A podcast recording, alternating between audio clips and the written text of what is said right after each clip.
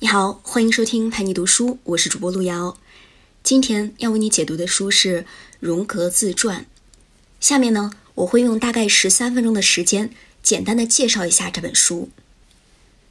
本书是荣格的最后一部著作，在这本自传中呢，耄耋之年的荣格仔细的梳理了自己的一生，他追溯了自己的成长经历，回顾了自己在精神医学界的从业经历。以及与弗洛伊德的情谊和决裂过程，同时也简要地梳理了自己的生平著述。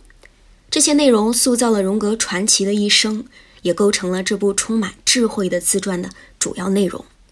接下来呢，我们就来顺着荣格自传提供的线索，重点聊聊三个问题。这三个问题呢，也分别对应了荣格一生的前、中、后三个阶段。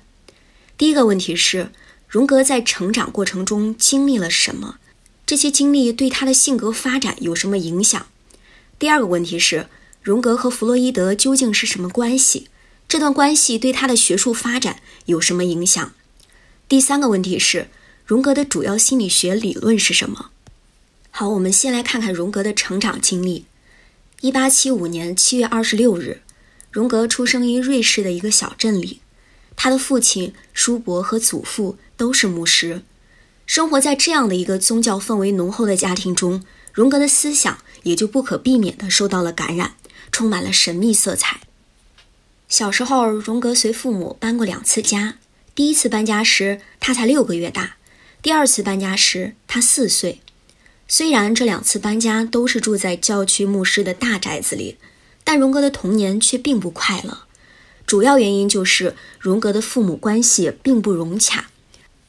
在自传中，荣格说家里的氛围非常压抑，让人喘不过气。他的母亲病倒在床，需要去外地疗养，而敏感的荣格当时就觉得这跟父母之间的某些麻烦有关。荣格六岁的时候开始跟着父亲学习拉丁语，与此同时呢，也开始了广泛的阅读。在父亲的书房里，他接触了大量宗教和哲学方面的书籍。同时，也开始对宗教和上帝的存在产生了质疑。他曾多次跟父亲讨论这些问题，但最终都不欢而散。慢慢的，荣格也发现，即便身为专职牧师的父亲，内心其实也因为类似的疑问而焦虑不安。小荣格非常同情他父亲的处境，也就不再坚持逼问父亲，而是独自在大量的哲学和科学著作中寻找答案。这样的童年给荣格造成了什么影响呢？首先，在性格上，在成长的关键时期被迫与母亲分离，塑造了荣格的内向、孤僻和直觉型的人格特质。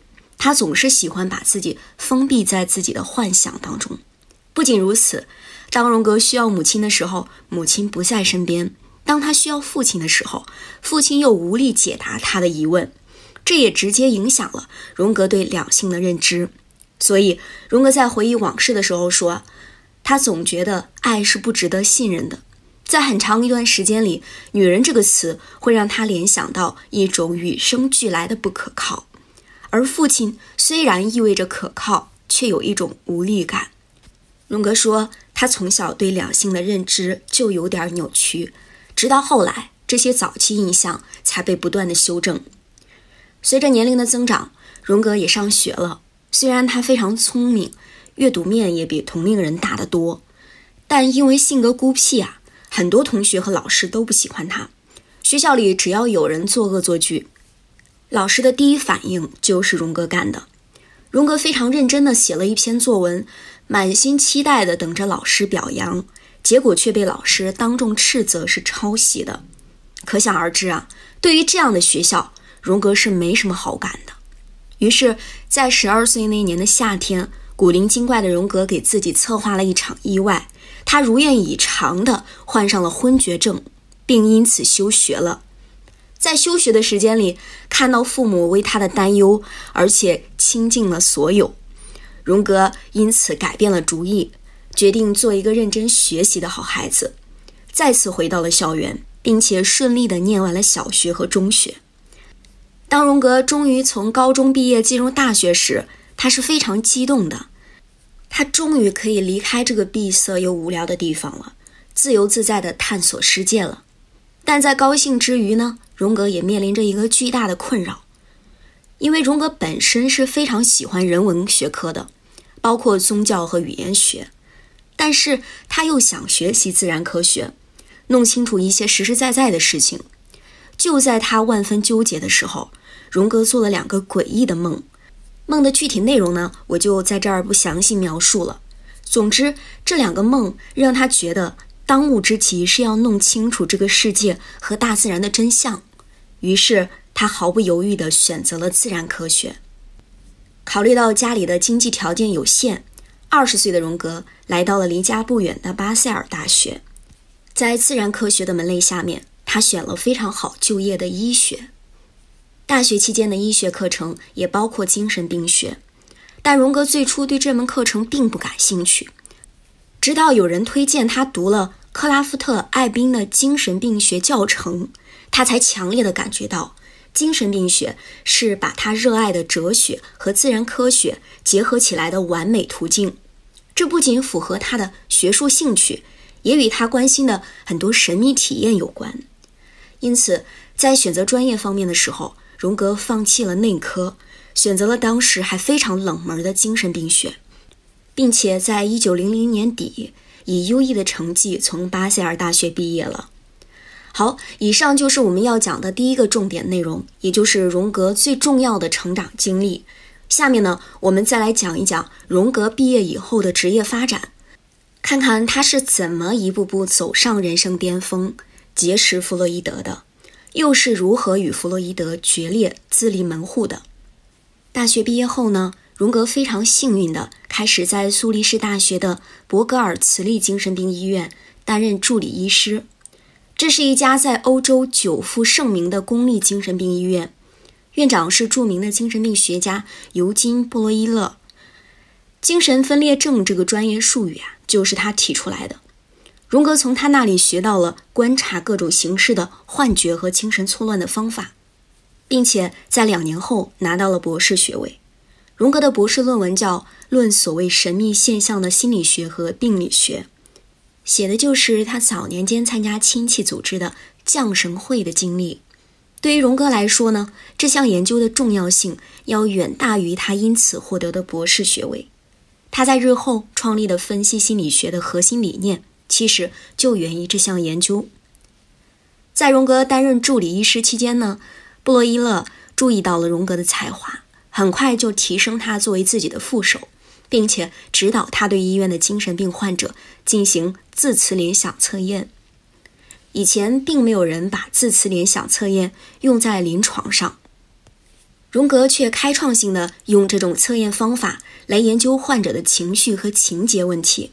不仅如此，他还对字词联想测验的临床操作和解释进行了标准化，而这项研究也为荣格在心理学界赢得了很高的声誉，确立了他的学术地位。更重要的是啊，他促成了他和弗洛伊德的相识。原来，荣格在进行字词联想研究期间，读了弗洛伊德的《梦的解析》。在那本书里，弗洛伊德提出啊。人用来保护自我的最基本的心理防御机制就是压抑。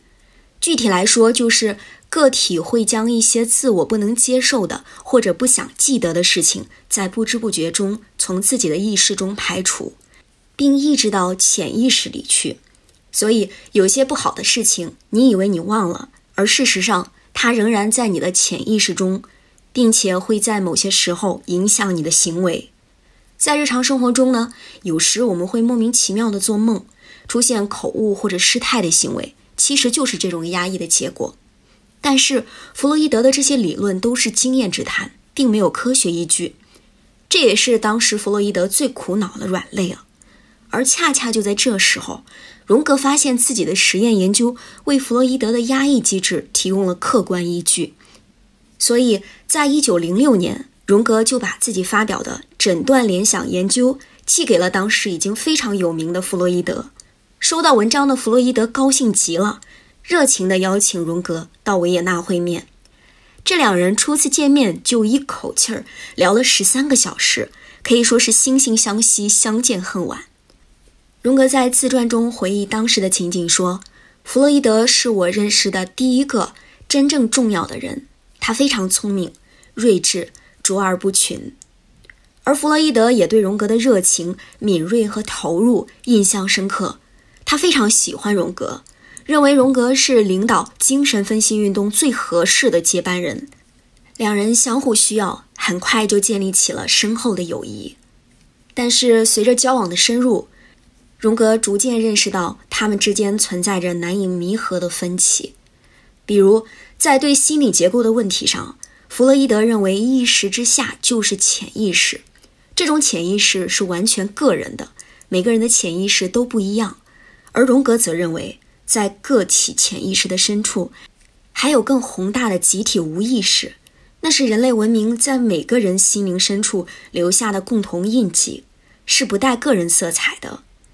除了基本理念上的冲突呢，荣格对于弗洛伊德那种过于强烈的控制欲也颇为不满。